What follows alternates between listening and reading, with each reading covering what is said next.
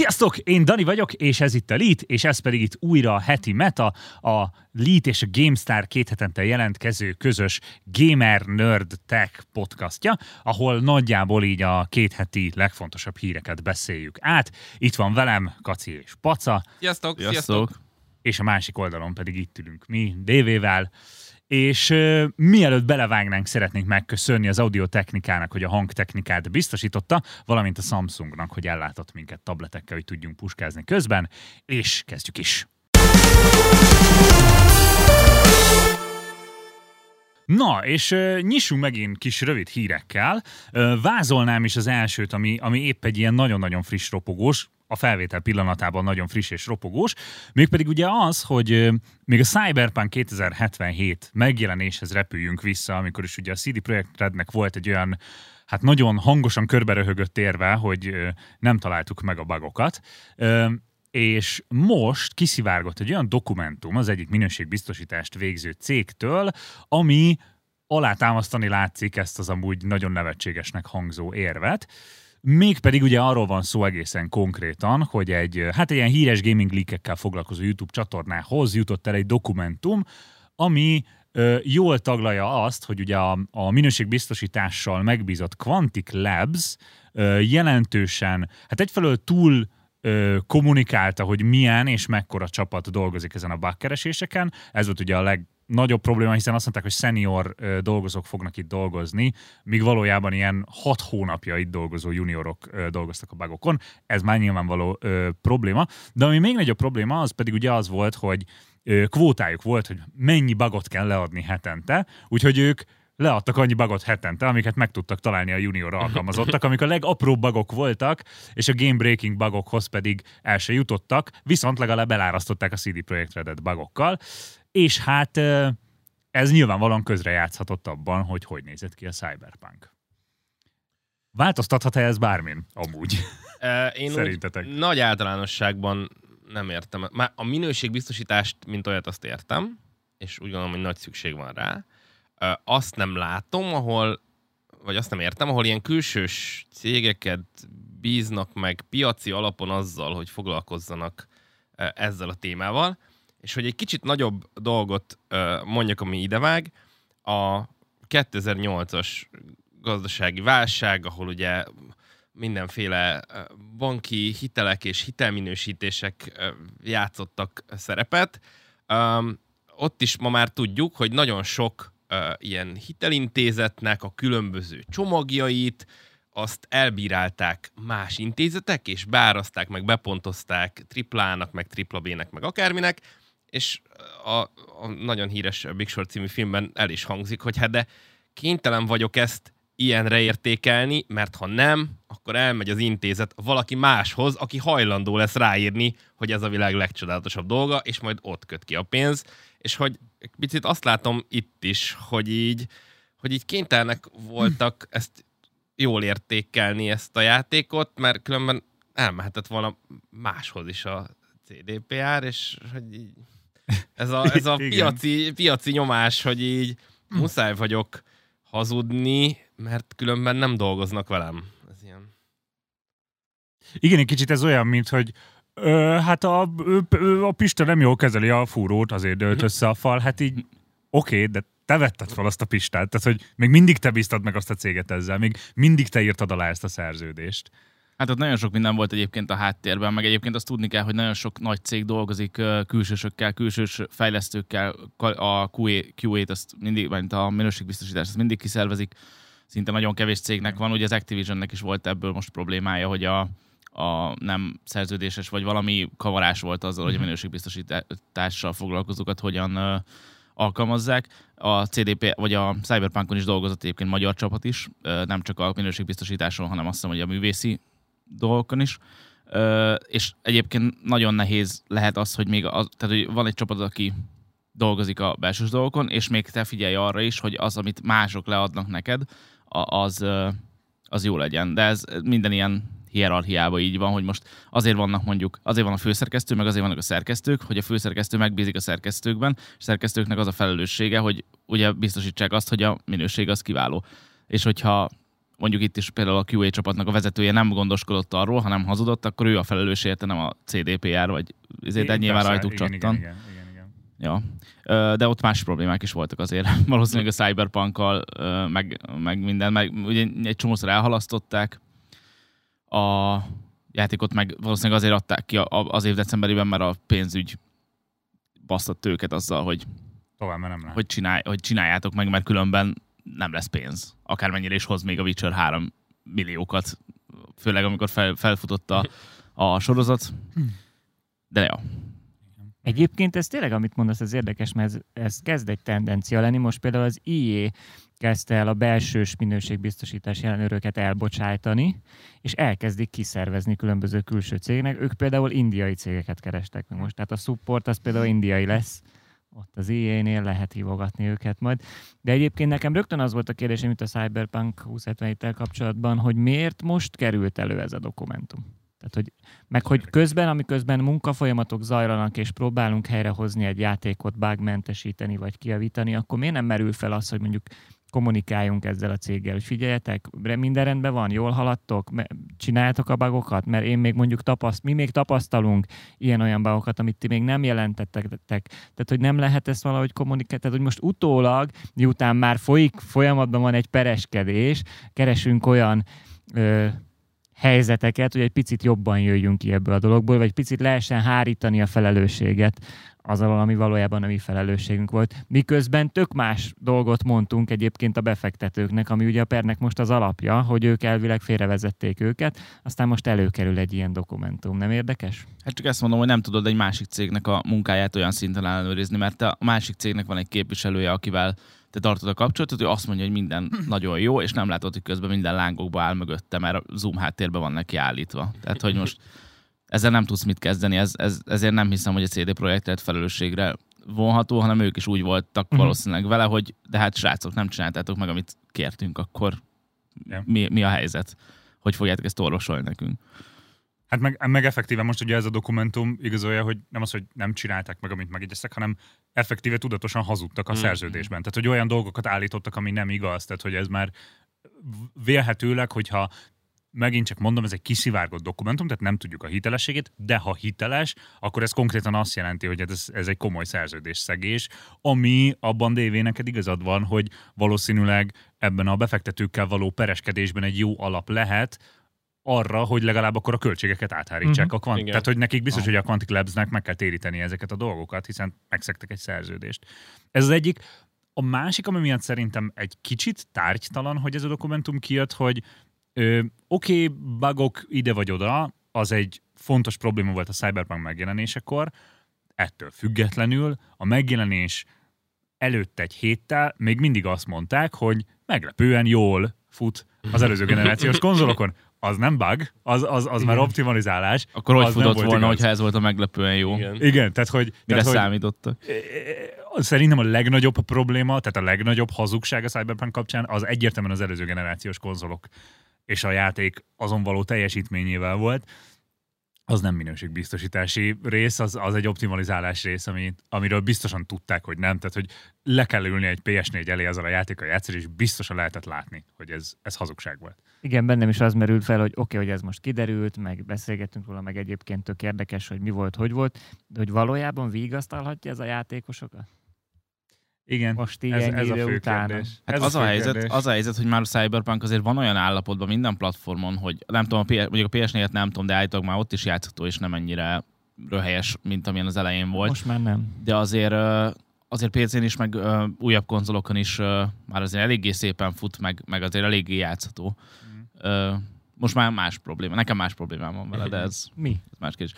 Hát a sztoria jó volt, de azért nem volt akkora mélység ebben a játékban, mint bármilyen más open world játék, vagy így az open world játékokban általában. Tehát, hogy nem tudtál mondjuk annyi mindent szabadon csinálni, hanem volt egy oké sztori, meg tudtál mászkálni a városba. És akkor most már saját lábadon is mászkálhatsz benne. Ja. Én tök vicces, hogy pont ettől tök függetlenül egy videóhoz indítottam el a Cyberpunkot pont tegnap. Egy ilyen félórás kis valami sidequestet megcsináltam.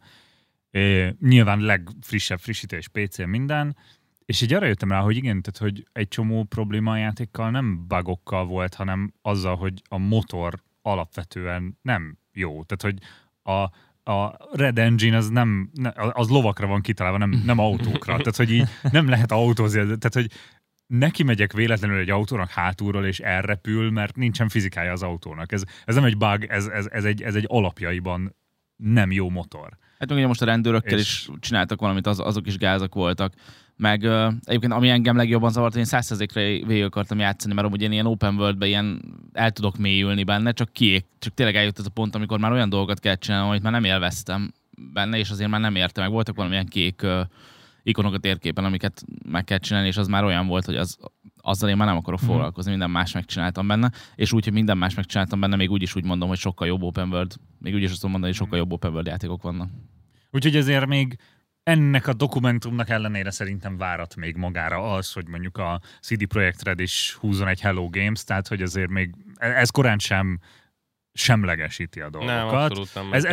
Ez inkább tényleg egy tárgyalási alap a perben, és hát megfigyelj, most hogy itt a Battlefield, most itt az új Battlefield, már senki nem emlékszik arra, hogy a Cyberpunkkal mi volt. Igen, tehát hogyha ezt a dogshit, ezt a CD Projekt Red szivárogtatta ki, akkor ők rontották, mert megint emlékeztettek minket arra, és megint beszélünk arra, hogy mik voltak a problémák a Cyberpunkkal. Viszont térjünk is át következő hírünkre, ami mégpedig egy Reddit omában került elő a Blizzard dolgozóitól, ami szerintem tök váratlan, hogy amúgy egy ekkora bejelentést csak egy Reddit kérdezfeleleken merül föl, és hogyha ezt nem kérdezte volna meg senki, akkor ez mikor derült valaki. Ja, kicsit ilyen Nintendo-s kirakok, kérjük Twitterről. Ja, fura volt, de lényeg, hogy az Overwatch 2 megjelenésével leállnak az Overwatch 1 szerverek, tehát az Overwatch 1 mint olyan megszűnik, és nem játszhatóvá válik október 4-től. Ami én nem mondom, hogy ez egy váratlan dolog volt, hiszen hát láttuk, hogy néz ki ez az Overwatch 2, tehát ez nyilvánvalóbb volt, hogy ez az Overwatch 2.0, nem pedig második rész. De hát akkor is megszűnik a 6v6. Igen, ugye most gyakorlatilag az Overwatch 2-nek a multia az egy free-to-play játék lesz, ugye? Gyakorlatilag igen. Beleolvasztják az egyet a kettőbe. Én azt megmondom őszintén, hogy nem tudom, hogy az ilyen kozmetikai dolgokkal, meg ilyenekkel mi lesz. Mindent átvisznek. Ez is a Reddit hamában ezt leírták, hogy konkrétan minden átmegy. Még hogyha kibontatlan lootboxod van, az is átmegy. Hát az kibontja a játék neked, és megadja azokat a cuccokat, amik igen, benne vannak. Uh-huh. Szóval igazából ez tényleg egy, ahogy te is mondtad, egy 2.0 lesz, és beleolvasztják az egyet a kettőbe. Aztán majd én nagyon kíváncsi vagyok, hogy hová viszik ezt még el. Mert hát elvileg vannak nagy termek a sima multiplayeren felül is, vagy kívül is. De én izgatott vagyok, hogy végre megint Overwatch elé üljek. Igen, meg láttuk azt, hogy mit csinált most a Fall Guys-al az, hogy ingyenessé tették. Én szerintem az Overwatch-ot is ugyanennyire fel tudja dobni azt, hogyha az ingyenes lenne. Szerintem amúgy már rég meg kellett volna lépni az Overwatch ingyenessé tételét, mert már nem hiszem, hogy olyan sokan vették meg az elmúlt egy évben. Igen, de akkor meg lehet, hogy nem szólna akkor át a kettő. Hogyha most az egyben már megint kiégeted a free-to-play-ben a játékos bázis egy részét, akkor meg... Hát meg nem volt annyira összetett a monetizációs rendszere, mert azt hiszem, hogy kreditet nem is tudtál benne venni, csak lootboxot. Uh-huh. Igen, azt hiszem, Overwatch-ban úgy emlékszem, de most nem vagyok 100%-ig biztos. Lehet, nem tudom. Mindegy, az a lényeg, hogy nem volt olyan összetett a monetizációs rendszer, ami elvitte volna, hogyha free-to-play-é teszik. Meg hát a Blizzardnak is gondolom presztízs az, hogy újabb nagy fizetős. Tehát ez a nagy fizetős játékok ugye 2016 óta. Egyébként így, hogy ingyenes lesz a következő, így én nem sajnálom, hogy elveszik az első. Még arra vagyok kíváncsi, hogy a gépigény az hogyan változik és növekszik. De hát azért, lesz frissítés. Azért elfutott az első is gyakorlatilag mindenen, úgyhogy gondolom ez is elfog. Hát meg, hogy mennyire lesz más a játékmenet így 5v5-ben? Hát, azt nem tudom. De egyébként nem tudom, hogy mit optimalizálnak még, ugye, hogy meg milyen karakteresik ki, mert most azt mondom, nem tudom, hogy vannak a rólok elosztva, hát mert ugye az elsőben javasolta. 2-2-2 a legutolsó ilyen... Igen, tehát az 5v5 metája az lesz, hogy a két tank helyett egy tank lesz. Viszont tehát, hogy a tankokat húzzák fel úgy, hogy egy tank is el tudja látni a két tank szerepét gyakorlatilag. Aha. Ja. Hát meglátjuk. Ja. Én sajnálom, hogy az Overwatch nem lett akkora e-sport, mint amekkorának a Blizzard szerette volna, hogy legyen, hogy nem nézik annyian, mint a Blizzard szeretné, hogy nézzék. Azt ugye a Twitch-ről YouTube-ra migrálás az nagyon komolyan betette a kaput szerencsétlen Overwatch League-nek, meg hát azért lássuk be, hogy nagyon sok rossz fejlesztői, meg designeri döntés is vezetett oda, hogy ilyen nagyon beállt a kompetitív meta, és ugyanazokat a karaktereket kellett femelni végig. Szóval én bízom benne, hogy a kettővel ezt fel tudják frissíteni. Meg átmentek az Overwatch profik valorantozni. Hát igen. Igazából a legnagyobb dolog, amit az Overwatch esportnak köszönhetünk, az az, hogy XQC. Tehát, hogy van egy XQC igazából, és azon kívül. Meg hát jó, Video Game Donkey az azért félig még LOL is, de hogy így, ja, meg az egész jó. A Shanghai Dragons volt az, aki így akármit csinált, nem tudott egy meccset nyerni, hogy volt egy ilyen csapat benne, amilyen tényleg, hogyha botok ellen játszottak, easy szintű botok ellen játszottak volna, akik csak szaladnak a pályán és nem lövöldöznek, akkor is kikaptak volna valószínűleg. Én igazából ezzel az egész Overwatch 1 megszűnik hírrel, én nem is azt az aspektusát emelném ki, vagy szerintem nem az a legfontosabb benne, hogy megszűnik az Overwatch 1, hanem hogy igazából ezzel derül ki az, hogy amikor a 19-es BlizzConon giga beharangozás Overwatch 2, hogy így igazából ott volt a kamu, tehát ez nem Overwatch 2, csak ez egy Overwatch 1.5, csak a marketinget föl kell turbozni, hogy valakit még érdekeljen. Hát már de már akkor is mondták, hogy átemeljük a pályákat, igen, meg átemeljük a karaktereket, meg most igen. Nem tudom, tehát gondolom reworkölni fogják karaktereket. Azért egészen a closed betáig, vagy tehát az első closed beta sessionig még lehetett azt gondolni, hogy itt lesz egy nagy újítás, de aztán kiderült, hogy konkrétan tényleg semmi. Csak az 5v5 jó, nyilván. Tehát van ilyen minimális rework, de hogy nem egy akkora rework, mint egy második rész. Meg azért szerintem, nem tudom, én nem vagyok benne az Overwatch közösségben, így a magyarban legalábbis, annyira, hogy lássam, hogy nem tudom, tehát, hogy én nem reagáltam azért nagyon úgy, hogy úristen, hanem így megszűnik az Overwatch 1, jön a 2, oké. Tehát hogy nem tudom, hogy mennyire van most ebben hype. Hát, jó kérdés, most a Blizzard kapcsán bármire hype-olódnak-e az emberek egyébként. Igen. De egyébként meg az Immortal meg nagyon-nagyon jól pörög.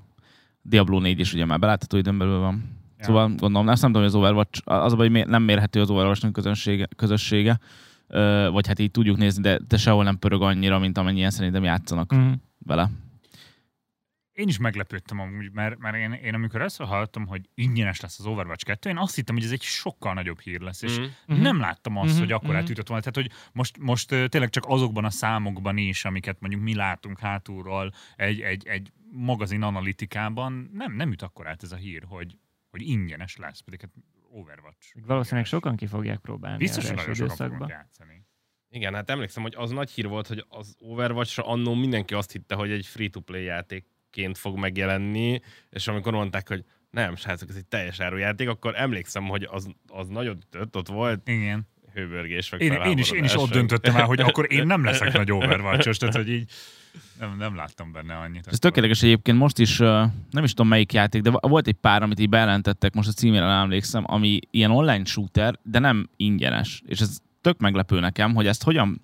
Tehát eleve mi az az üzlet, tehát hogy ülnek asztalhoz azok az emberek, akik kitalálják, hogy ha láttuk, hogy nem fizettek a Lawbreakersért, meg láttuk, hogy nem fizettek ezért azért a játékért, na majd a miénkért fizetni fognak, akkor is, hogyha ott van 20 ingyenes alternatíva, ami sokkal jobban fut, és sokkal több pénzt is hoz egyébként, mert azért ingyenesek a Valorant, meg a minden igazából, a Cségó is azért lett ingyenes, mert úgy több pénzt hoz, mint hogyha árulnák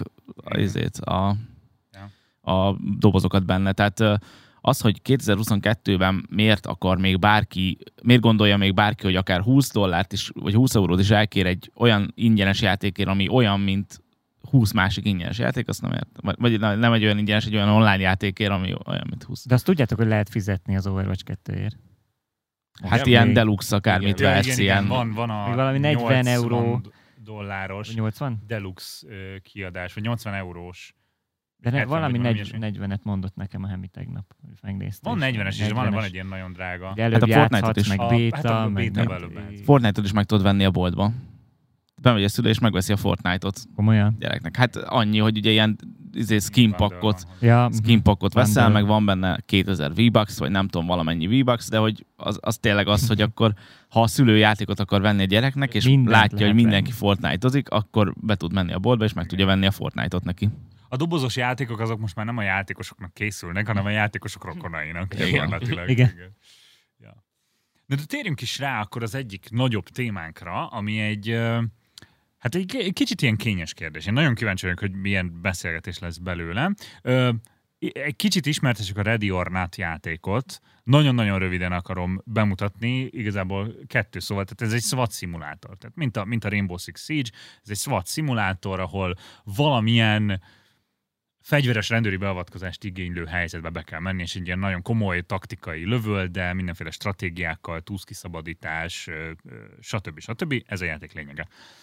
Most nemrégiben jött ki egy update hozzá, amiben bekerült egy új pálya, egy új szenárió is, ahol a csapatunk azzal van megbízva, hogy egy nightclubban történt lövöldözést, ami még aktívan tart, menjünk be, hatástalanítsuk az elkövetőt, stb. És hát ugye bemegyünk a nightclubba, hát mind játszottunk már ilyen FPS taktikai játékokkal, halottak a földön, sebesültek a földön, mit tudom én, szétlőtt nightclub.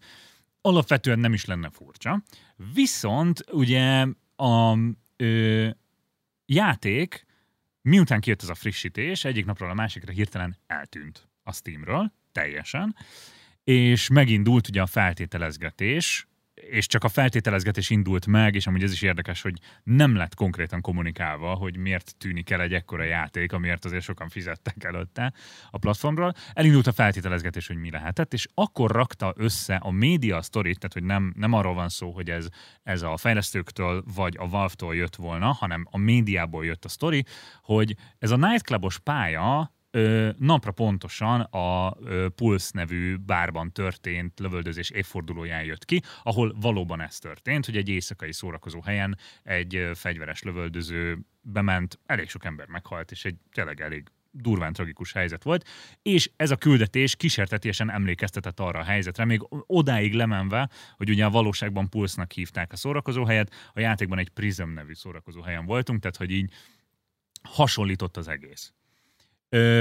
Utána a játék visszakerült a platformra, és a fejlesztő csapat egy közleményt adott ki arról, hogy azért kellett levenni a játékot, mert szerzői jogi sértés volt, ők ezt nagyon komolyan veszik, úgyhogy eltávolították ezt az egész új pakkot a játékból, és ennélkül került újra vissza. Nyilván nincsen konkrét információnk arról, hogy a Steam miért vetette le. Tehát tényleg abból tudunk kiindulni, hogy létezik amúgy az Egyesült Királyságban egy Prism nevű szórakozóhely lánc, ami tényleg lehetséges, hogy szerzőjogokat sér, mert tegyük hozzá, hogy a valós szórakozóhely Z-vel írja a nevét, a játékban pedig S-sel volt, vagy fordítva. De a lényeg az, hogy tényleg egybetű eltérés azért volt. Én furának érzem ezt az érvet, hogy csak szerzői jogi sértés miatt lett volna levéve, hiszen a Fallout is ott van a nuka kólával, tehát hogy akkor ennyi erővel azt miért nem vetetik le. Hanem én inkább arról szeretnék beszélni, hogy hol van a moralitása, vagy mi az a moralitási skála, amiről beszélhetünk, hogy a valós tragédiáknak a feldolgozása játékokban interaktív helyzetbe helyezni valós tragédiákat, ahol emberek meghaltak. Én megmondom őszintén, én nagyon-nagyon vártam a Ready or Not-ot. Régóta hallottam róla, és én nagyon régóta játszom a Rainbow Six Siege-el, és nagyon szeretem amellett, hogy már idegeim nem nagyon vannak tőle.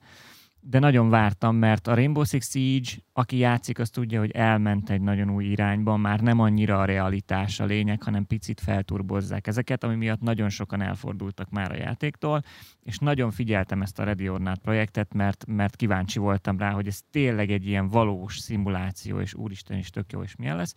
És aztán, amikor megjelent, akkor nagyon kíváncsi voltam rá, és emlékszem, hogy úgy indult egyébként ez a dolog, hogy először megjelent egy, ugye ez egy külsős projekt volt, aztán mellé állt egy kiadó, ami egyébként nemrég kihátrált a a Ready or Not mögül, mégpedig egy hasonló eset miatt, amikor egy olyan pálya került be, ami iskolai lövöldözést szimulált, és pont akkoriban ugye szintén volt egy iskolai lövöldözés, majd pedig jött ez a dolog, ami miatt a Steamről lekerült. A kérdésedre válaszolva, ez egy nagyon-nagyon érdekes és kényes téma, hogy hogyan jelentünk meg valós eseményeket, pláne akkor, amikor ezek ténylegesen a közelmúltban jelennek meg, és picit párhuzamot vonnék, lehet, hogy nem helyesen a közt, hogy mikor és mennyire érdemes ilyen kényes témákkal foglalkozni. Ugye nálunk a magazinban szerintem ti is tudjátok, hogy időről időre előkerül egy olyan téma, ami picit kényes, de fontos, hogy foglalkozzunk vele a közösségen belül, és szerintem a játékokon belül ez ugyanígy előkerül, hogy nagyon jól meg kell gondolni azt, hogy mit és hogyan tálalunk, és hogyan hozunk be egy játékba egy olyan témát, ami embereket érint, és emberek életéről szól.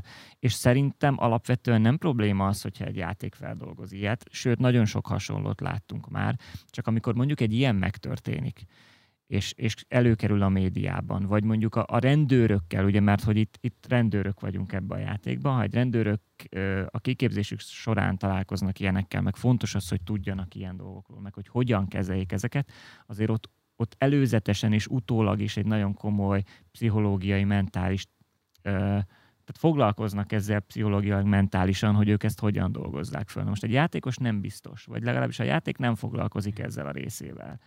És szerintem itt ez lenne a fontos, hogy akkor legalább legyen a játéknak egy olyan besorolása, ami azt mondja, hogy ez mondjuk egy olyan szimuláció, ami mondjuk kifejezetten katonáknak, rendőröknek van, nem feltétlenül a fiataloknak, nem az egyszerű játékosoknak, vagy legalább legyen egy külön rész, egy DLC, amiben mondjuk ezeket te le tudod tölteni, meg tudod nézni, és mondjuk a végén van egy kiírás, hogy ezt mondjuk hogyan kezelik azok az emberek, akik ezzel foglalkoznak. Tehát szerintem itt lehet ezt jól kezelni, csak átgondoltan kell bevezetni ezeket a témákat. Én pont azon gondolkoztam, hogy van egy ilyen nagyon egyértelmű skála, ahol tehát tagadhatatlan az, hogy a tragédiáknak van egy nagyon fontos szerepe vagy a médiának van egy fontos szerepe a tragédiák feldolgozásában, és van, és lehet a játékoknak egy ilyen edukatív, érzékenyítő szerepe ezzel kapcsolatban, ami tagadhatatlanul fontos. Fontos, hogy azzal, hogy a játékban interaktívan bele tudunk menni a mélyébe, tehát hogy az események középpontjába oda tudunk menni, annak egyértelműen van egy olyan szerepe, ami segít feldolgozni ezt a tragédiát, akkor is, hogyha távol vagyunk tőle. Viszont a másik végletben meg ott van ez a haszonlesés, nyerészkedés, vagy nem is tudom, hogy mondjam, ez az ilyen katasztrófa turizmus egy kicsit. Tehát, hogy amikor meg akarjuk nézni, hogy hogyan ölik meg egymást az emberek, mert egy ilyen morbid kíváncsiság van bennünk, és nem akarunk érzékenyek lenni ezzel kapcsolatban, nem akarunk empatizálni, hanem pont, hogy eltávolodni akarunk tőle. És szerintem ez az a skála, amit nagyon nehéz megfogni. Fejlesztőként és játékosként. Tehát, hogy a játékosok ezen a skálán helyezkednek el, és hogy hogyan terelje őket a játék egy hasznosra. Vagy tudja egyáltalán? Hát igen, ez nagyon érdekes, meg tényleg nagyon óvatosan nekünk, akik Amerikától távol élünk, más jelent mondjuk egy iskolai lövöldözéses sztori, mert ugye ott gyakorlatilag tényleg mindennaposak, mert most is megnéztem, most volt ugye ez a nagyobb, az uvaldai lövöldözés volt az most volt igen. Volt ez a nagyobb, és megnéztem Wikipedia, van egy Wikipedia oldal, ami gyűjti azt, hogy az iskolai mészárlások, meg a tömegmészárlások Amerikába, és azóta is történt már vagy 20 ilyen, csak az nem gyerekek ellen volt, meg elkövetve, meg nem 14-en haltak meg, vagy nem tudom, hanem 2-en mondjuk. De hogy vannak, tényleg mindennaposak a lövöldözések. És ott ez nehezebb úgy átadni, hogy az, aki mondjuk közvetlenül érintett benne, akinek meghalt valaki ott, az ne érezze rosszul magát. Tehát nagyon nehéz, hogy mit akarsz ezzel a játék, mi a célod a játékkal. Azt akarod, hogy szórakoztasson, mert akkor lehet úgy csinálni, mint a Siege, hogy egy kicsit elrugaszkodik a valóságtól, meg nem terroristák vannak terrorelhájítók ellen, hanem terrorelhájítók ellen, tehát lényegében egy ilyen gyakorlat van. Vagy azt akarod, hogy valóságos legyen, amivel viszont nagyon óvatosnak kell lenni, mert azt meg mindenki máshogy fogja értelmezni. Ott van mondjuk a no rush küldetés, ugye a Modern Warfare 2-ben, klasszikus példa, hogy van, aki biztos kiszállt a liftből, és elkezdett mindenkire lövöldözni, de hogyha nem lőttél egy golyót sem, akkor is lezajlott az egész küldetés, neked nem kellett senkit megölnöd beépített ügynökként, és még akkor sem buktál le, tehát nem az volt, hogy figyelj, neked tele van a tárad, most te akkor ki vagy? Nem azért buktál le, ugye, hanem azért, mert már tudták ele, vagy ügynök vagy. Szóval, mert ennek van mondani valója, de hogyha mondjuk tényleg csak az van, hogy be kell menned, és tényleg csak ilyen gorefest, vagy nem tudom, tényleg csak azért a morbiditás miatt, hogy így megmutassák, hogy na, ilyen egy lövöldés, és hogy ez mennyire, vagy te az akcióhős ebben, mit tudom én, az nem annyira jó, de a háborús játékokban is fontos, hogy megjelentek olyan háborús játékok, amik bemutatják azt, hogy a háborúban nem akcióhősök vannak, meg nem hősök küzdenek hősökkel, hanem ott vannak a civilek is, akiknek viszont nagyon rossz mindeközben, és amúgy a katonáknak is nagyon rossz mindeközben valószínűleg, nagyon kevésnek jó. Szóval, ja, nagyon óvatosan kell ezzel bánni, de lehet ezt ízlésesen csinálni, meg lehet ezt úgy csinálni, hogy teljesen nem veszed figyelembe azt, hogy amúgy ez a valóságban is megtörténik, és a valóságban milyen érzelmeket vált ki. Igen, én is azt érzem, hogy van helye a történelmi hitelességnek videójátékban, akár az ilyen jellegű katasztrófák feldolgozásának is lehet helye videójátékban, de nem feltétlenül érzem, hogy egy lövöldözős videójátékban van ennek helye. Én úgy gondolom, hogy nagyon sokféle játékban lehetne foglalkozni ezzel a témával, és kicsit közelebb hozni az emberekhez a dolgot, és érzékenyíteni őket, mert szerintem az elmúlt hónapok eseményei nálunk is nagyon jól megmutatták, hogy zajlanak egyébként háborúk a világban hosszú-hosszú évtizedek óta folyamatosan, csak tőlünk sok ezer vagy sok tízezer kilométerre, és el sem tudjuk képzelni, hogy ez milyen, és teljesen kizárjuk a hétköznapjainkból, és amikor ugyanez a szomszédban történik, az sokkal nagyobb hatással van az életünkre. És ahogy Paca is mondta, elképzelni nem tudjuk, hogy milyen az, amikor minden nap úgy küldöd el a gyereket az iskolába, hogy na vajon ma lesz-e ott lövöldözés, mert ilyen jellegű dolgok, hála az Istennek, nálunk nem történnek meg, de hogy ott meg ez igenis egy komoly probléma, és úgy gondolom, hogy lenne helye ennek a videójátékokban, hogy foglalkozzanak ezzel, de egy lövöldözős játék célkeresztjén keresztül ezt nem lehet megmutatni. Bármennyire is realisztikusan próbálod, bármennyire óvatosan, ezt nem lehet úgy eladni, hogy az ne bántson meg embereket, meg ne verje ki a biztosítékot, és ezt látnia kellett volna ott játékfejlesztőknek, meg döntéshozóknak, hogy ez nem egy jó döntés. Főleg azután, amit te is mondtál, hogy volt már ebből egy botrány korábban, kihátrált mögülük a kiadó. Ezt én úgy gondolom, hogy ezt tudniuk kellett. De ott van mondjuk például a PD sorozat, amiben ugye szintén bűnöző vagy, és ott bankrablások vannak, meg mindenféle különböző betörések, és ez mégis szórakoztató tud lenni, úgyhogy senki nem tud rajta megsértődni, mert oké, a legrosszabb, ami történhet, hogy valakinek a vagyonát ellopták egy bankból, de hogy az se egy olyan trauma azért, ami valószínűleg az ami... lelőhetsz olyanokat, akik csak szerencsétlen dolgozik egy bankban. Tehát, ja, de az is, de ott csak kell lelőnöd, hanem meg is bilincselheted, nem? Vagy ilyen gyors kötözővel nem meg... Nem kell, igen, tehát meg nem vagy rákényszerítve, azt hiszem sehol. De nyilván nem ismerem annyira mélyen, hogy ez kijelentsem, de... Ja, igen. De ugye az is lehet külön szórakoztató. Meg most egyébként pont az jutott eszembe, hogy most játsszuk végig a barátnőmmel a Detroit Become Human-t, és az ugye egy túlsztárgyalásra kezdődik, és az például ott ízlésesen meg van csinálva egy olyan helyzet, ami egyébként tényleg egy para szituáció tud lenni a valóságban is. És akkor ott...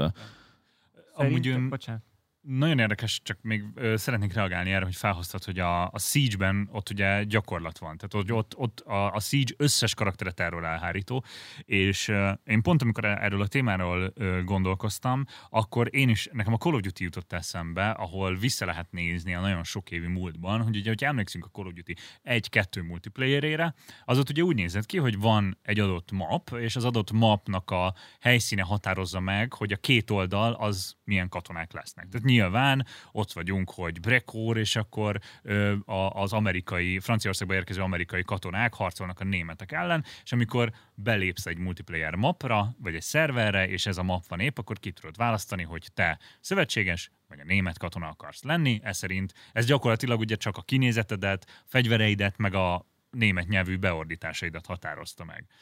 Ezzel szemben ugorjunk előre a Vanguardhoz, és a Vanguard már ugye operátorokat használ. Operátorok, ezt akartam mondani, és megállítottam magam, igen. Szóval ugye a Vanguardban már operátorok vannak, és nincs közöttük egy nem szövetséges sem. Tehát csak szövetségesek vannak, tehát az összes multiplayer mapon, függetlenül attól, hogy ez hol játszódik, gyakorlatilag nincsen megalapozva a lore, de most már ugye a Vanguardban is az történik, hogy azok is csak ilyen gyakorlatok igazából, arra, hogy felkészüljetek a Warzone-ra, vagy valami ilyesmi a sztoria. De hogy érdekes, hogy már tényleg itt az Activision is rájött arra, hogy lehet, hogy nem a legjobb ötlet lehetőséget adni a játékosoknak arra, hogy nácik legyenek.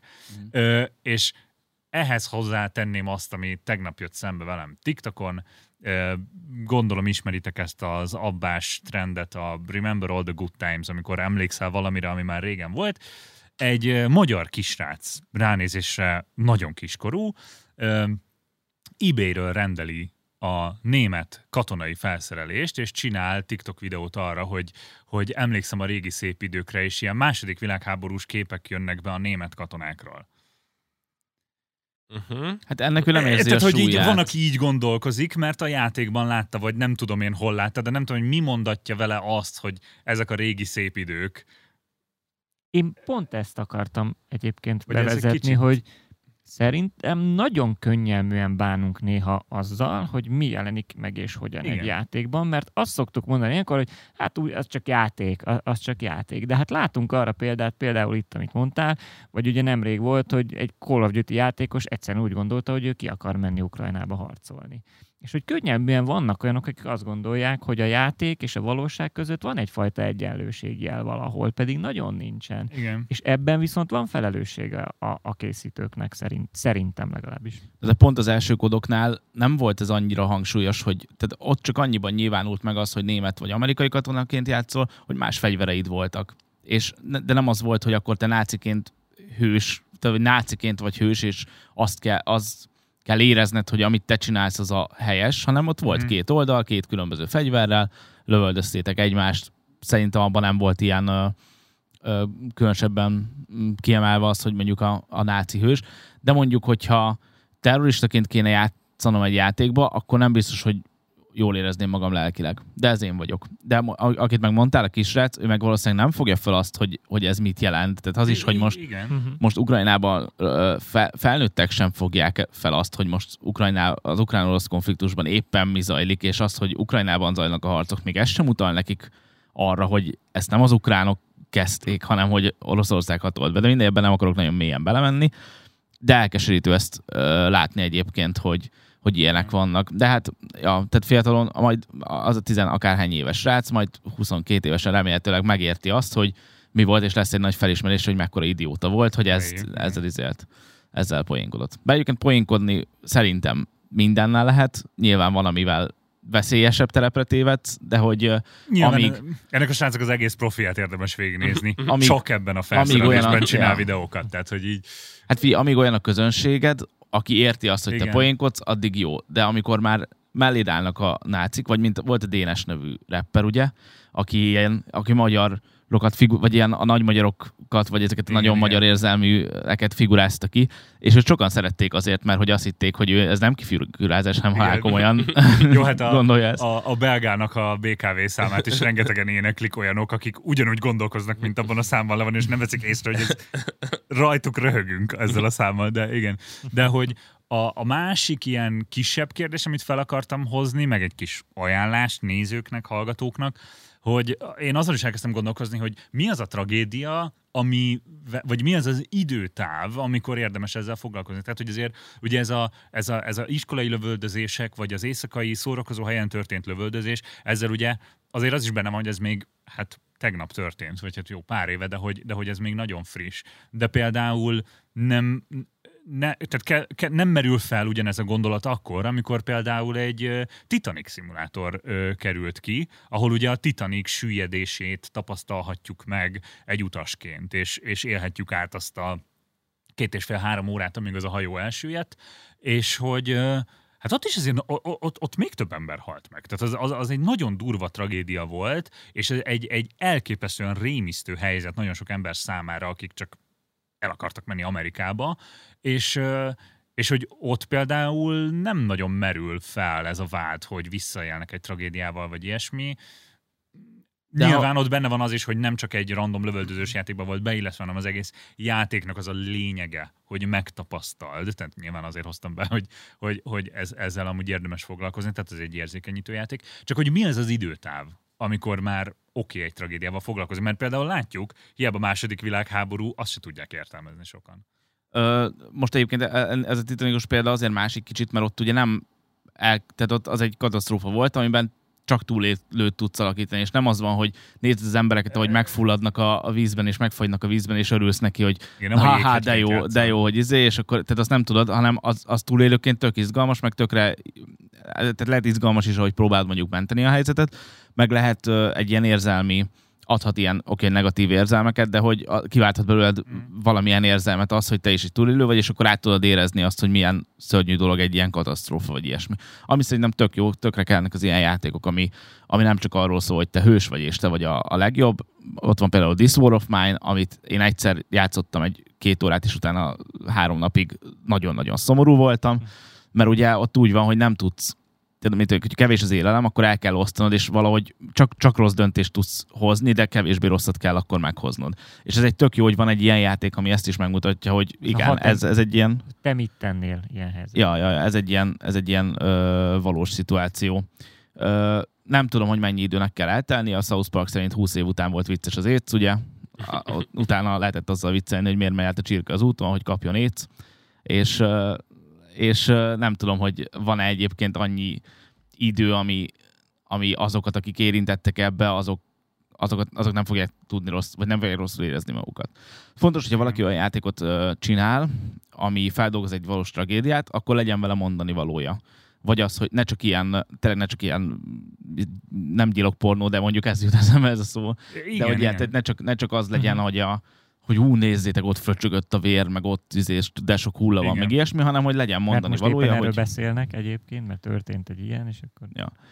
Hogy tényleg tisztességgel álljon hozzá, meg hogyan lehetne mondjuk megakadályozni, vagy valami ilyen mondani valója. Igen, és ilyeneket gyűjtöttem, tehát például ott van a Surviving 9/11, ami nem is annyira játék, inkább csak ilyen VR experience, ami meg nagyon konkrétan az utolsó kiásott szeptember 11-i túlélő, aki valami 27 órát volt a törmelékek alatt, tehát tényleg az utolsó ember, akit még elveszettek ki, az ő emlékei arról a napról, és arról az időről.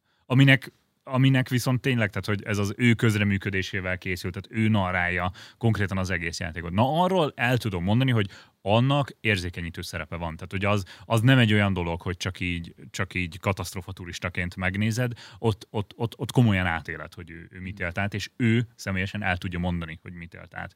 Vagy ott van a 846, az is egy ilyen VR, a szeptember 11-éről ugye 8 óra 46-kor csapódott be az első repülő, ahol pedig egy szimpla World Trade Center dolgozóként tapasztalod ezt meg. Szóval vannak ilyen érzékenyítő projektek, de amikor én veled értek egyet abban, hogy nem biztos, hogy egy átlagos FPS-be van helye ennek, hanem tehát van helye az érzékenyítő játékoknak, mint amúgy a This War of Mine, az is tipikusan egy ilyen, bár ugye nem konkrét háborúra utal, és nem pedig egy alapvetően nem érzékenyítő játékba besuvasztani. Igen, de az nem fog jól kijönni. Nagyon nehéz szerintem ott megtalálni, mert ha eddig nem vetted komolyan a témát, tehát hogy hirtelen megjelenne egy történelmi Valorant pálya, az nagyon furán venné ki magát, és bármennyire is a Ready or Not egy olyan játék, ami valamennyire realisztikus helyzetekkel próbál meg foglalkozni, meg túlszituációkat próbál megoldani, nagyon nehéz így a semmiből berántani szerintem ezeket a dolgokat, és ez soha nem fogja jól kivenni magát.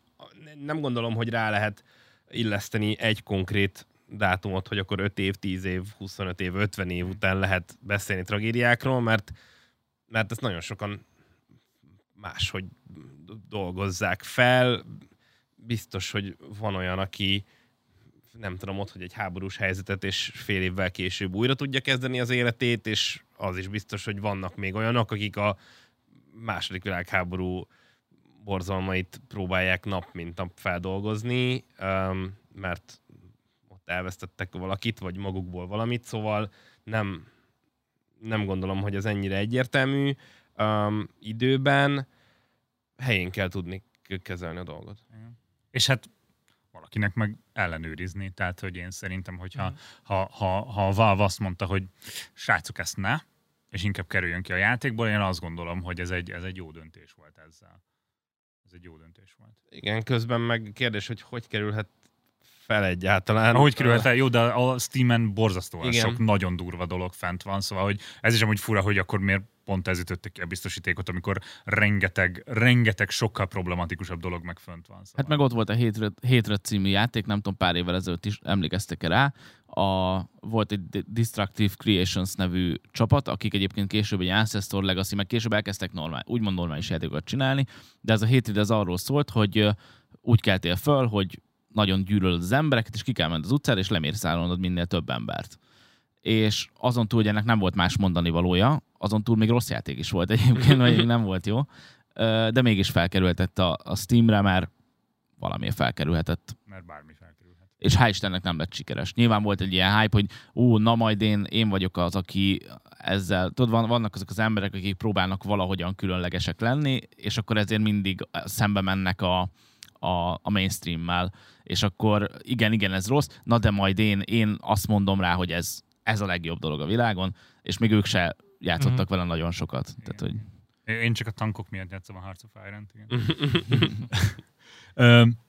És akkor térjünk át egy következő témára, de amúgy igazából tök érdekes, hogy mennyi kapcsolat van a kettő között, és már kicsit beszéltünk is róla. Nyilvánvalóan nem mondom, hogy én támogatom, vagy jól tettnek tartom a kínai kormánynak az új rendeletét, ami sok mindenben szabályozza, hogy az influencerek mit csinálhatnak, és mit nem csinálhatnak az interneten. Itt van egy rakás dolog felsorolva, hogy mit, tehát hogy nem beszélhetnek negatívan a kínai kommunista pártról, tehát hogy az elég nyilvánvaló, hogy milyen szerepe van ennek a rendeletnek. Viszont ami miatt az egész nyugati média lehozta ezt a hírt, az, hogy a bizonyos témákról való megszólalást konkrétan végzettséghez szeretnék kötni az online streamerek, és úgy általában az influencerek körében, nevezetesen a jogi, politikai témákat és az orvosi témákat. Ez a kettő van megnevezve, de szerintem nem csak ez a kettőre van korlátozva. Tehát gyakorlatilag nyilván nincsen még nagyon meg, hogy ez konkrétan mit jelent, viszont egy nagyon érdekes téma szerintem az, hogy miért, tehát a streamerek tök nyilvánvaló az utóbbi időkben, főleg ugye volt egy járványunk, van egy háború, stb., hogy mi lehetne a megoldás arra, hogy ne téves információkat mondjanak, mert nincsen ellenőrizve az, hogy ki mit mond. Tehát, hogy mégiscsak a Joe Rogan podcast a legnépszerűbb a Spotify-on, ahol egyértelműen egy nem orvosi végzettségű ember olyan orvosi témákat mond nagyon sok embernek, akik ezt elhiszik. Szóval, hogy nem akarom azt mondani, hogy ez egy helyes döntés, viszont egy érdekes felvetése a problémának, és mit gondoltak erről? Én azt gondolom, hogy ez egy elképesztően nagyszkópú dolog. Én azt gondolom, hogy az influencereknek a társadalmi felelősségvállalás az kötelessége kéne, hogy legyen valamilyen szinten, és én fontosnak tartom, hogy akinek van befolyás, az megszólaljon témákban, és elmondja a véleményét, vagy az igazságot, ne feltétlenül a saját igazságát, hanem az effektíve igazságot, és azt terítse az emberek között, és hogy ez függetlenül attól, hogy ő egyébként mivel foglalkozik, úgy gondolom, hogy bizonyos témákban igenis meg kell szólalnia néha. Ami egy nagyon visszás dolog, mert rögtön meg fogja kapni, hogy de ő miért szól ebbe bele.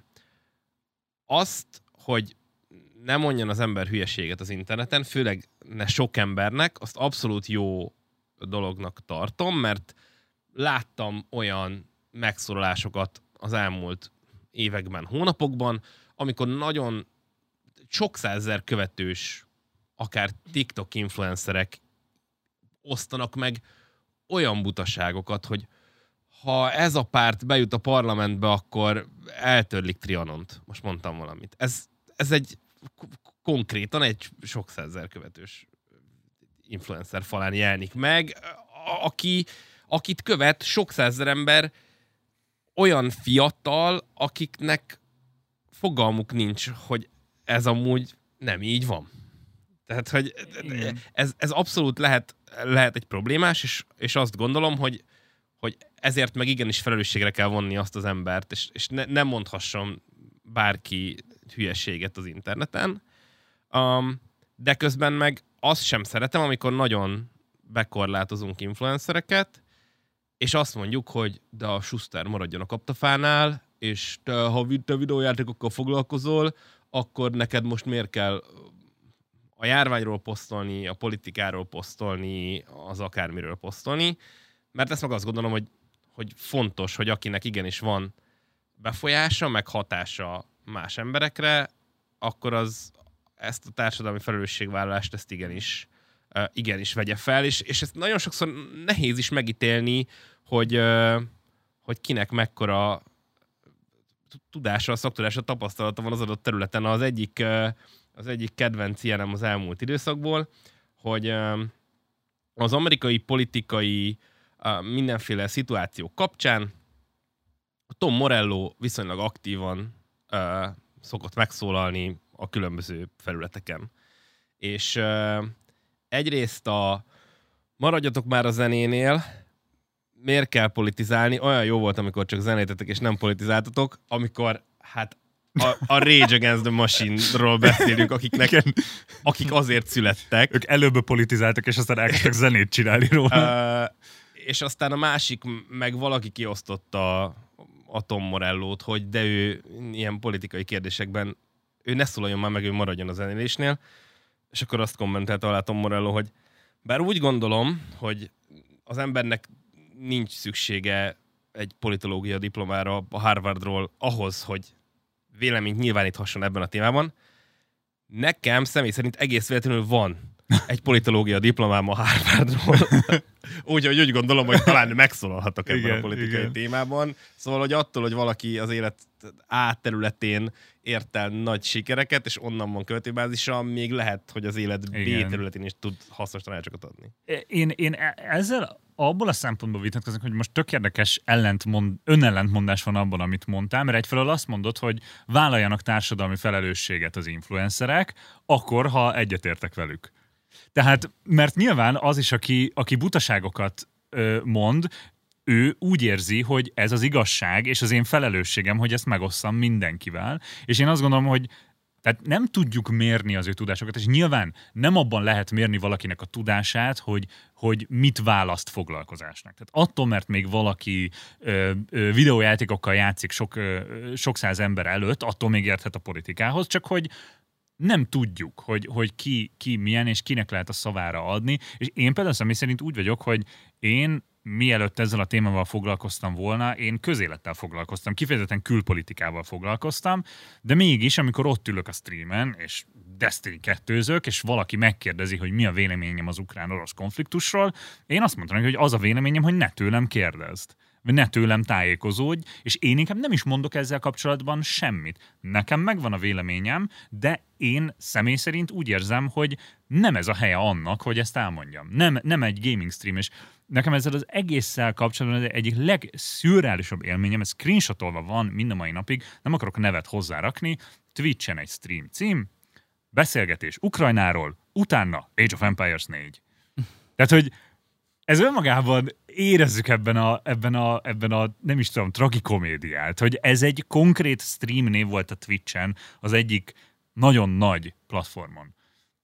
Nem egy nagyon nagy csatornán. Tehát, hogy ez szerintem van ennek helye, és kell, hogy legyen véleményük, csak nem tudod ellenőrizni, hogy kinek mennyi tudása van róla. És hogyha nem tudjuk, honnan szedte azokat az információkat. Honnan szedte az információt, mert mit tudom én, és akkor nem lehet, hogy valamit kéne ezzel csinálni? Hogy valahogy megtudjuk, hogy ki mennyire ért hozzá, mielőtt beszél a dolgokról? Iszonyat jó lenne egy olyan világba élni, ahol, hogyha azt írja valamelyik újság, hogy az ég holnaptól zöld lesz, vagy már most zöld, akkor kinézek az ablakon, és megnézem, hogy zöld-e az ég, és látom, hogy kék, és megbizonyosodtam arról, hogy ez az újság nem mondott igazat. És az a baj, hogy Facebookon annyira buborékban élnek a Facebooknak köszönhetően az emberek, hogyha ők fake news-okat kezdenek el lájkolni, akkor nem fake news nem fog velük szembe jönni. Tehát alternatív valóságokban élünk, amiben én például nem olvasok kormány közeli lapokat, mert nem azért nem olvasok, mert nem érdekelne, amit írnak, hanem azért, mert tudom, hogy amit írnak, az nem fedi a valóságot, vagy erősen el van torzítva, vagy valami nagyon-nagyon sok esetben. De nekem van annyi kritikám ezzel kapcsolatban, hogy én utána nézek más oldalakon is, megnézek több forrást, megnézek akár külföldi forrásokat, de akár magyar forrásokat is, és lehet, hogy van az egyik oldalon igazság benne, lehet, hogy van a másik oldalon is igazság benne, lehet, hogy egyik oldal sem a teljes igazságot adja át nekem, hanem abba az irányba tolja el a sztorit, ami az ő narratívájához közel áll, de nagyon fontos lenne mindenki részéről az, hogy ne egy forrásból tájékozódjon, hanem nézzen utána különböző vélemény, különböző nézeteket valló emberek írásaiban és újságok írásaiban. És ez lenne az influencerekkel kapcsolatban is a fontos, hogy nem azért, tehát hogy állít valaki valamit, és én azt egy kicsit gyanúsnak gondolom, akkor utána nézek. És legyen olyan, amit gyanúsnak gondolok, tehát hogy azért vannak olyan állítások manapság, ami már tényleg olyan, hogy például, de konkrétan ilyenek vannak, hogy kinézek és meg tudok bizonyosodni arról, hogy nem mond igazat, tehát hogy annyira ellentétes az igazsággal, hogy szélsőségesen, és kár, hogy ezt sok ember elhiszi. És jó lenne, hogyha ez nem így lenne. Tehát azt inkább gondolnám megoldásnak, ahelyett, hogy az. Mert az a baj, hogy amíg vannak érdekek mögötte, addig nem fog ez változni. Se az influencerek, se a média részéről. Az lenne a fontos, hogy a felhasználókat edukáljuk arra, hogy legyenek kritikusak azzal kapcsolatban, amit hallanak. Nem feltétlenül mindennel, de azért sok mindennel. És próbáljanak megbizonyosodni róla. 2 perc googlezéssel ki lehet deríteni egy csomó mindenről, hogy az, amit hallottam, az úgy van-e, az a teljes igazsága, vagy árnyalva. Én láttam egy olyan oldalt, ami azt mondta, hogy rendkívül sikeres Magyarországon a Disney+, és volt egy oldal, aki azt mondta, hogy rendkívül sikertelen. Ez egy időben történt. Valami gyalázatos bukás, vagy valami ilyesmi erős fogalmazás volt, és az a cikk 2 nap múlva törlődött egyébként, azt számolom neked. Igen. De én azt próbáltam volna itt megpedzegetni ezzel kapcsolatban, hogy sokan azt gondolják, vagy szerintem ez egy ilyen tévhit lehet, hogy azt gondoljuk, hogy amit az interneten mindent lehet, és mindent szabad, és mindent mondhatunk, bármiféle következmény nélkül. És én szeretném azt hinni, akár influencerekről, akár egyszerű kommentelőkről van szó, hogy ez nem így van. Hogy nem mondhatsz bármit, bárkiről, bárhogyan, bármilyen stílusban, anélkül, hogy annak lenne következménye. És én ezért tartom fontosnak azt, hogy legyenek igenis olyan, akár oldalak, akár média, hogy foglalkozzunk olyan témákkal, vagy legyen következménye annak, hogy ki mit mond az interneten. Az influencerekkel kapcsolatban pedig azt gondolom, hogy ez tényleg nagyon nehéz lemérni, és ezért vitatható ez a téma, mert lehet olyan, ahogy te is mondtad, hogy valakinek mondjuk, mert ugye Kínában ez úgy van, hogy ahhoz, hogy te hozzászólj mondjuk az orvosi témákhoz, ahhoz be kell mutatnod a képesítésedet, és ezt ellenőrzik. De mi van mondjuk egy olyan esetben, amikor valaki éveken keresztül ezzel foglalkozott, nincs róla papírja tulajdonképpen, de azért mondhatjuk, hogy mondjuk 20 év távlatából már valamennyire ért hozzá annyira, hogy hozzászóljon egy-egy témához. Szóval ez egy ilyen nagyon-nagyon kényes, meg vitatható dolog, hogy most ez mennyire valid, mennyire nem. Inkább szerintem ennek abban van, annyiban van értelme, hogy tényleg mindenki, aki influencer, és picit érzi azt, hogy van felelőssége abban, hogy milyen irányba tereli az ő követőtáborát, hogy jól meggondolja, hogy amit mond, azt mire alapozza, illetve honnan szedi az ehhez szükséges információkat, vagy kellőképpen körülnéz, vagy mondjuk egy adott témáról ne csak egy oldalúan beszéljen, hanem adjon meg mondjuk különböző nézőpontokat. Hogy vannak, akik ezt mondják, vannak, akik úgy gondolják, és akkor mindenki döntse el, hogy ő mit gondol a témáról, mert kivesézzük, beszélünk róla.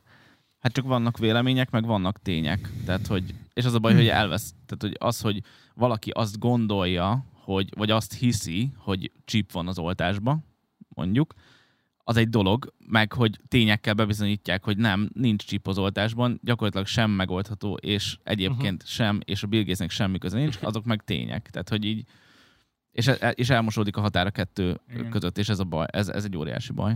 Igen, meg az, hogy edukáljuk a felhasználókat, de hogy így, tehát nem tudom, ti is szoktatok olvasni kommenteket, gondolom. Tehát, hogy én nagyon el vagyok borzadva, az, hogy benn vagyok Facebook csoportokban, most egy konkrét példát fel akarok hozni, van egy Netflix filmajánlós csoport, most pontos neve nem jut eszembe.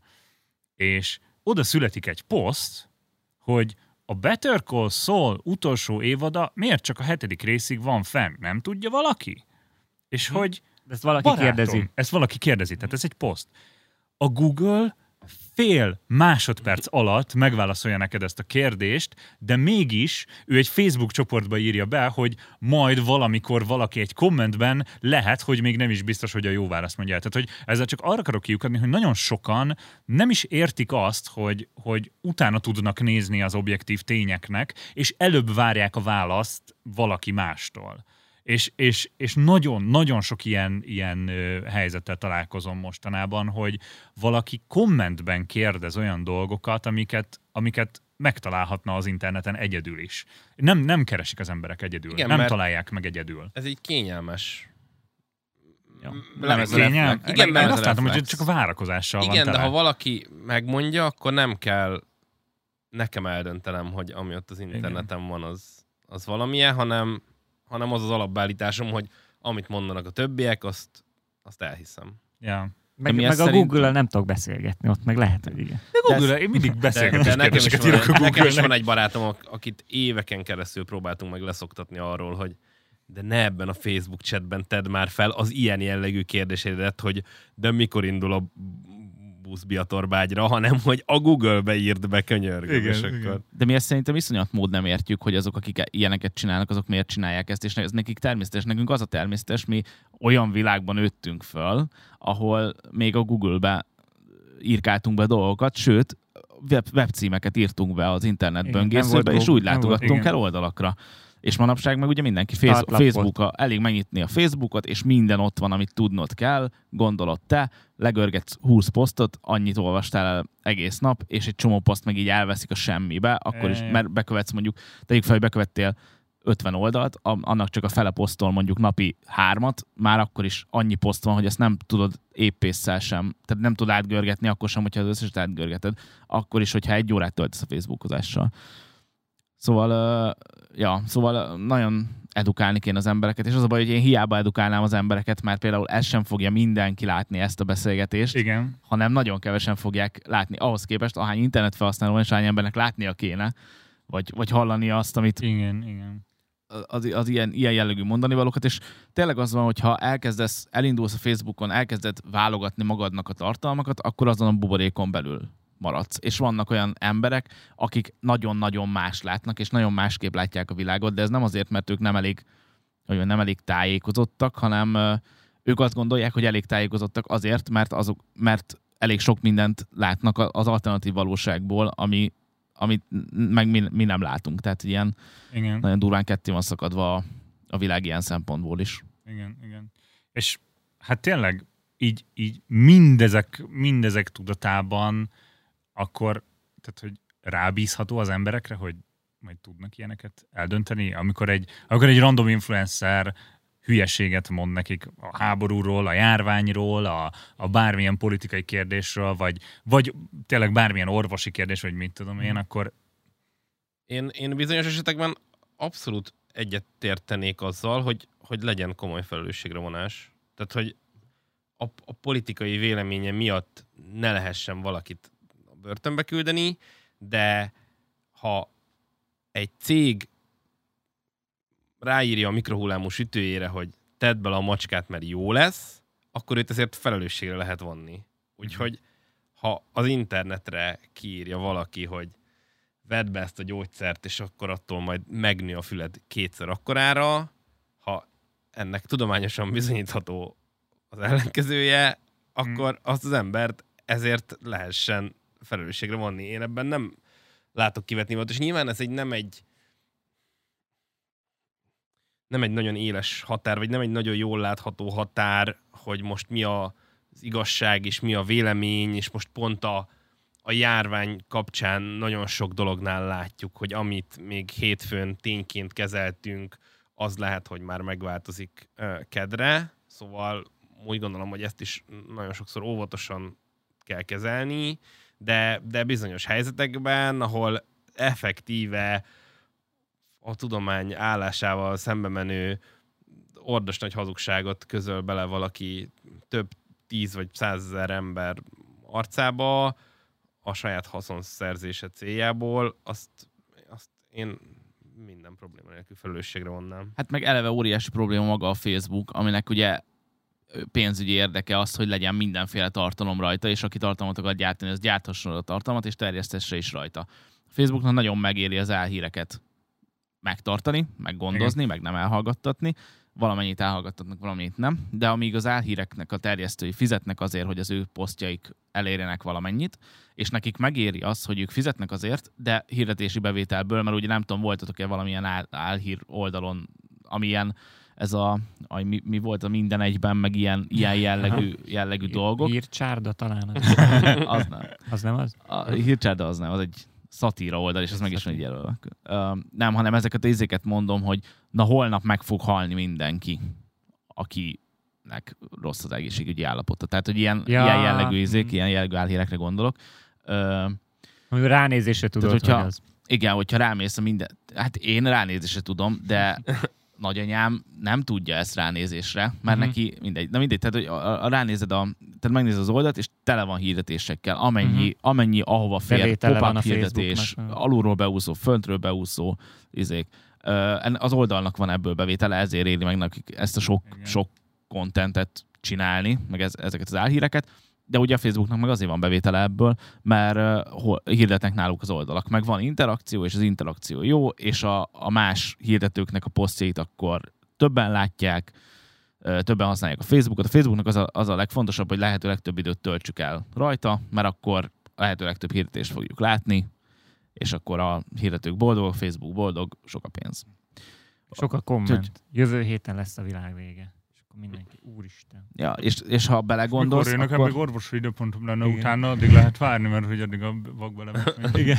Ha belegondolsz, akkor, hogyha nem lenne Facebook, meg ilyen közösségi médiás felületek, akkor nem lenne felülete az álhírek terjedésének, mert eddig nem nagyon korábban nem nagyon találtál meg olyan dolgot, amit nem akartál megtalálni. Tehát, hogy Google-ben rákerestél valamire, akkor az első 10 találtból lehet, hogy mondjuk 3 biztos, az első 3 biztos, hogy hasznos volt, és akkor megtaláltad ott, és elvágódott. Tehát, vagy mit tudom, startlapon, vagy valami. És én nem emlékszem arra, hogy lettek volna direkt olyan oldalak, amik direkt félre akartak téged vezetni. Csak most már egy olyan világban élünk, ahol ez egy valid taktika, pénzügyi oldalról is validálható taktika, és akkor mindegy, hogy mi az igazság, meg hogy milyen következményei lesznek ennek, pénz van. Hát érdemes, a Netflixnek volt az a félig-meddig dokumentumfilmje, a Social Dilemma, amit nagyon érdemes megnézni arról, hogy az algoritmusok hogyan visznek bele valakit abba, hogy olyan gondolatokat valljon, amiket alapból nem akart vallani. És egyébként teljesen nem akartam belőle folytani szót, mondjuk. Mondja nyugodtan. Hogy mennyire, amit már elhangzott, hogy alternatív valóságokban, meg buborékokban élünk, és hogy még mi is ennél az asztalnál, akik egyébként első ránézésre azt gondolnád, hogy ugyanaz a valamennyire a hobbink, meg a foglalkozásunk, meg nagyjából ugyanazt gondoljuk a világ dolgairól, még mi is az alapján, hogy milyen találatok jöttek szembe az elmúlt években Facebookon, lehetnek, meg biztosan vannak olyan témák, amikről a szöges ellentétét gondoljuk, vagy nem csak, hogy gondoljuk, hanem véljük igaznak, és kezeljük tényként, hogy az úgy van, csak azért, mert nekem A oldalról jöttek föl hírek, az adott témában Pacának meg B oldalról jöttek föl. Igen. Én ezért szeretném javasolni, hogy legközelebb kérjük el a srácoknak a végzettségét.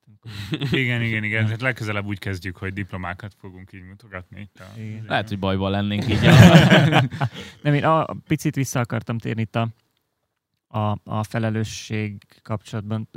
Szerintem ti is láttátok, talán meg is írtátok azt a hírt, hogy Japánban is szigorítottak most azzal kapcsolatban, hogy mi a következménye annak, hogyha az interneten valakiről valamit írunk, illetve átmenjünk mondjuk egy olyan szintre, amikor már úgymond annyira szidalmazunk valakit közvetlenül az interneten, hogy abból probléma van. Ugye most nemrég Japánban egy ismert pankrátor, illetve sok showműsorban szereplő hölgy lett öngyilkos, mert annyira sokan bántották őt az interneten, és ott például azt a szabályt hozták, elkezdték szigorítani annak a következményét, hogyha valaki valamit ír az interneten, illetve zaklat, akkor annak lehet az a következménye, hogy mondjuk börtönbüntetést kap, és ez is egy nagyon vitatott téma volt az elmúlt időszakban, hogy ez mennyire jogos az, hogyha én azok közé tartozom, akik csúnyát írnak valakire a neten, akkor lehet annak a következménye, hogy engem elítélnek mondjuk börtönbüntetésre vagy pénzbírságra.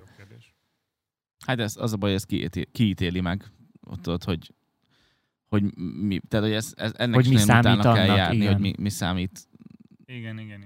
Igen, a szólásszabadságnak korlátozása az mindig addig még tök oké, amíg valaki olyan korlátozza, akivel mi egyetértünk, de hogyha ez törvényben van foglalva, akkor az azt jelenti, hogy majd a következő ember is ítélkezni fog erről, akivel már lehet, hogy nem értünk egyet, és akkor a másik oldalra elkerülünk. Szóval ez necces. És hát igen, nyilván, tehát nem ez a podcast annak a terepe szerintem, ezeket nem fogjuk megoldani, ezeket a problémákat, de meg szerintem mindenképpen... Hozzá. Meg nincsen végzettségünk hozzá, igen, tehát hogy mi hülye újságírók vagyunk. De tehát a lényeg az, hogy azért érdemes ezzel foglalkozni, hogy ki mit mond az interneten, főleg akkor, ha nagy közössége van, ha nézitek olyanok ezt az adást, ha pedig néztek olyanokat, akiknek nagy közönségük van, akkor mindenképpen egy kis kritikával fogadjátok el azokat, amiket mondanak, és próbáljátok meg tájékozódni erről. Na és ne bántsuk őket ezért. Ja, de főleg pont összekötve mindent, amiről itt beszélt mindenki, hogy pont azoknál, akiknél egyébként nem megszokott az a téma, ami, tehát nem beszélgetnek politikáról, hanem gaminget tolnak, de hirtelen mondjuk a csütörtöki, nem tudom, Gears of War gameplay helyett elkezdenek arról beszélni, hogy az ukrán-orosz konfliktusban mi most a helyzet, akkor azzal meg pláne legyünk szkeptikusak, mert csinálhatja ezt, de utána kell nézni annak, hogy igen. Milyen alapokon csinálja ezt, és hogyha nem volt ebben szakértő, ha még nem bizonyította azt, hogy ezt ő érti, és tényleg hiteles forrás, akkor viszont tényleg kezeljük fenntartásokkal azt, amit mond. Igen. Ha bizonyította, akkor meg nem. Vagy akkor Dani videóit kezeljük fenntartás. Igen. Hát én nem véletlenül nem szoktam. Tehát én ezekkel nem szoktam foglalkozni, mert én úgy érzem, hogy tök fölösleges ezzel foglalkoznom, mert megvan a véleményem, én azt elmondom máshol. De nagyon köszönöm, hogy ezeket megbeszéltük, mert szerintem nagyon hasznos dolgok hangzottak el itt ezekkel kapcsolatban, úgyhogy nagyon köszönöm, hogy itt voltatok nálunk, és várunk titeket vissza köszönjük. 2 hét múlva, vagyis hát majd mi megyünk vendégségbe hozzátok a csatornátokra, de stúdió helyszínileg ugyanitt leszünk. Legalább átülhetnénk akkor az asztal máshol. Nem rossz ötlet. Igen, cserélgethetnénk. Majd tükrözzük a képet. Úgyhogy vagy háttal ülünk a kamerának, az is egy megoldás. És nektek is köszi, hogy néztetek, és hallgattatok minket, keressétek a Heti Metát minden hasznos lelőhelyen, ahol podcastet találtok, és nyilvánvalóan a Leeds és a GameStar YouTube csatornáján elsősorban, és várunk titeket legközelebb is. Sziasztok! Sziasztok!